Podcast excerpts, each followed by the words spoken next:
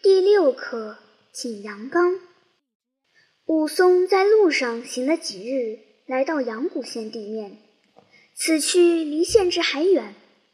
当日晌午时分，走得肚中饥渴，望见前面有一个酒店，挑着一面招旗在门前，上头写着五个字，道：“三碗不过冈。”武松入到里面坐下，把哨棒倚了。叫道：“主人家，快把酒来吃！”只见店主人把三吃碗、一双箸、一碟热菜放在武松面前，满满筛一碗酒来。武松拿起碗一饮而尽，叫道：“这酒好生有气力！主人家有饱肚的，买些吃酒。”酒家道：“只有熟牛肉。”武松道：“好的。”切二三斤来吃酒。店家去里面切出二斤熟牛肉，做一大盘子将来，放在武松面前，随即再筛一碗酒。武松吃了道：“好酒。”又筛下一碗，恰好吃了三碗酒，再也不来拆。武松敲着桌子叫道：“主人家怎的不来筛酒？”酒家道。客官要肉便添来，武松道：“我也要酒，也再切些肉来。”酒家道：“肉便切来添与客官吃，酒却不添了。”武松道：“却又作怪。”便问主人家道：“你如何不肯卖酒与我吃？”酒家道：“客官，你须见我门前招旗，上面明明写道。”三碗不过冈。武松道：“怎的唤作三碗不过冈？”酒家道：“俺家的酒虽是村酒，却比老酒的滋味。但凡客人来我店中吃了三碗的，便醉了，过不得前面的山冈去，因此唤作三碗不过冈。若是过往客人到此只吃三碗，更不再问。”武松笑道：“原来嫩的，我却吃了三碗，如何不醉？”酒家道：“我这酒叫做透瓶香，又唤作出门倒，出入口时醇浓好吃，少客时便倒。”武松道：“休要胡说，没的不还你钱，再筛三碗来我吃。”酒家见武松全然不动。又筛三碗，武松吃道：“端的好酒，主人家，我吃一碗，还你一碗钱，只顾筛来。”酒家道：“客官休只管要饮，这酒端的要醉倒人，没药医。”武松道：“休得胡说，便是你使蒙汗药在里面，我也有鼻子。”店家被他发话不过，一连又筛了三碗。武松道：“肉便再把二斤来吃。”酒家又切了二斤熟牛肉，再筛了三碗酒。武松吃得口顺，只顾要吃，去身边取出些碎银子，叫道：“主人家，你且来看我银子，还你酒肉钱，够吗？”酒家看了道。有余，还有些贴钱与你。武松道：“不要你贴钱，只将酒来筛。”酒家道：“客官，你要吃酒时，还有五六碗酒嘞，只怕你吃不了的。”武松道：“就有五六碗多时，一尽数筛将来。”酒家道：“你这条长汉，倘或醉倒了时，怎扶得你住？”武松答道：“要你服的不算好汉。”酒家再筛六碗酒与武松吃了，抄了扫棒，立起身来道：“我却又不曾醉。”走出门前来，笑道：“却不说三碗不过冈。”手提扫棒便走。酒家赶出来叫道：“客官哪里去？”武松立住了，问道：“叫我做什么？我又不少你酒钱。”换我怎的？酒家的叫道：“我是好意，你且回来我家看官司榜文。”武松道：“什么榜文？”酒家道：“如今前面景阳冈上有只吊睛白额大虫，晚了出来伤人，坏了三二十条大汉性命。官司如今仗县打猎捕户，擒捉发落，冈子路口两边人民都有榜文，可叫往来客人结伙成队，于四五未三个时辰过冈，其余寅卯申酉戌亥六个时辰不许过冈。更兼单身客人不许白日过冈。”勿要等半截火而过，这早晚正是未末申初时分。我见你走都不问人，枉送了自家性命，不如就我此间歇了，等明日慢慢凑的三二十人一起好过冈子。武松听了，笑道：“我是清河县人士，这条景阳冈上。”少也走过了一二十遭，几十见说有大虫，你休说这话来吓我。便有大虫，我也不怕。酒家道：“我是好意救你，你不信时，进来看官司榜文。”武松道：“便真个有虎，老爷也不怕。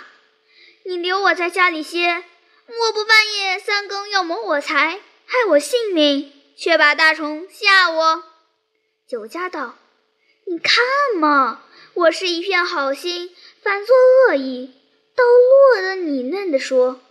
你不信我时，请尊便自行。”那酒店里的主人摇着头，自进店里去了。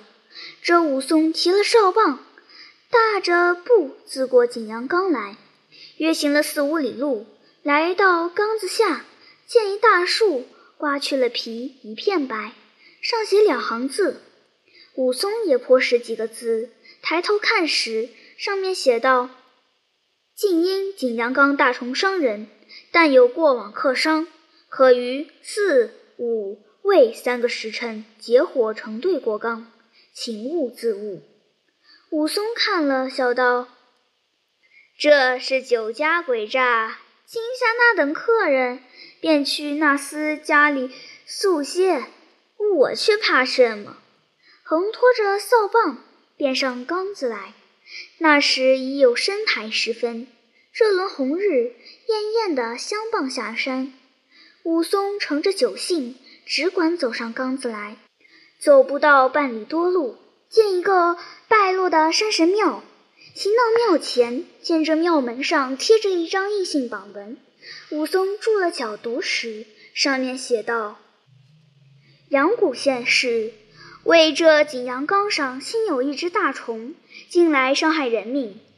现今仗县各乡里正领猎户人等大捕未获，如有过往客商人等，可于四五未三个时辰结伴过冈；其余时分及单身客人，白日不许过冈，恐被伤害性命不便。”各异知悉。武松读了印信榜文，方知端地有虎，欲待发布再回酒店里来，寻思道：“我回去时须持他耻笑，不是好汉，难以转去。”存想了一回，说道：“怕什么？且只顾上去看怎的。”武松正走，看看囧涌上来。便把詹丽儿背在脊梁上，将扫棒挽在肋下，一步步上那缸子来。回头看着日色时，渐渐的坠下去了。此时正是十月间天气，日短夜长，容易得晚。武松自言自语说道：“哪得什么大虫？人子怕了，不敢上山。”武松走了一直，酒力发作。焦热起来，一只手提着扫棒，一只手把胸膛前摊开，踉踉跄跄，直奔过乱树林来。见一块光塌塌的大青石，把那扫棒倚在一边，放翻身体，却待要睡。只见发起一阵狂风来。那一阵风过处，只听得乱树背后“噗”的一声响，跳出一只吊睛白额大虫来。武松见了，叫声“啊呀”，从青石上翻将下来，便拿那条扫棒在手里，闪在青石边。那个大虫又饥又渴，把两只爪。在地下略按一按，合身往上一扑，从半空里窜将下来。武松被那一惊，就都做冷汗出了。说时迟，那时快，武松见大虫扑来，只一闪，闪在大虫背后。那大虫背后看人最难，便把前爪搭在地下，把腰胯一掀，掀将起来。武松只一躲，躲在一边。大虫见掀他不着，吼一声，就似半天里起个霹雳，震得那山冈也动。把这铁棒似的虎尾倒竖起来，只一剪，武松却又闪在一边。原来那大虫拿人，只是一扑一掀一剪，三般提不着时，气性先自没了一半。那大虫又捡不着。再吼了一声，一兜都将回来。武松见那大虫复翻身回来，双手抡起哨棒，竟平生气力，只一棒从半空劈将下来。只听得一声响，速速的将那树连枝带叶劈连打将下来。定睛看时，一棒劈不着大虫，原来慌了，正打在枯树上。把那条哨棒折作两截，只拿得一半在手里。那大虫咆哮，兴发起来，翻身只一扑，扑将来。武松又只一跳，却退了十步远。那大虫却好把两只前爪搭在武松面前。武松将半截棒丢在一边，两只手就是把大虫顶花皮揪住。一按，按降下来，那只大虫即要挣扎，早没了气力，被武松竟气力拿定，哪里肯放半点松宽？武松拔着脚往大虫面门上、眼睛里只顾乱踢，那大虫咆哮起来，把身底下扒起两堆黄泥，做了一个土坑。武松把那大虫嘴直按下黄泥坑里去。那大虫吃武松奈何的没了些气力，武松把左手紧紧的揪住顶花皮，偷出右手来，提起铁锤般大小的拳头，尽平生之力，只顾打，打得五七十拳，那大虫眼里、口里、鼻子里、耳朵里都蹦出鲜血来。那武松竟平息神威，仗胸中武艺，半歇儿把大虫打作一堆。却似躺着一个锦布袋。武松放了手，来松树边寻那打蛇的棒诀，拿在手里，只怕大虫不死，把把棒橛又打了一回。那大虫气都没有了。武松再寻思道：“我就得拖着死大虫下缸子去。”就血泊里双手来提时，哪里提得动？原来使尽了气力，手脚都酥软了。武松再来青石坐了半歇，寻思道：“天色看看黑了，倘或又跳出一只大虫来时，我却怎的斗得他过？且挣扎向缸子去，明早却来理会。”右石头边寻了毡笠儿，转过乱树林边，一步步挨下缸子来。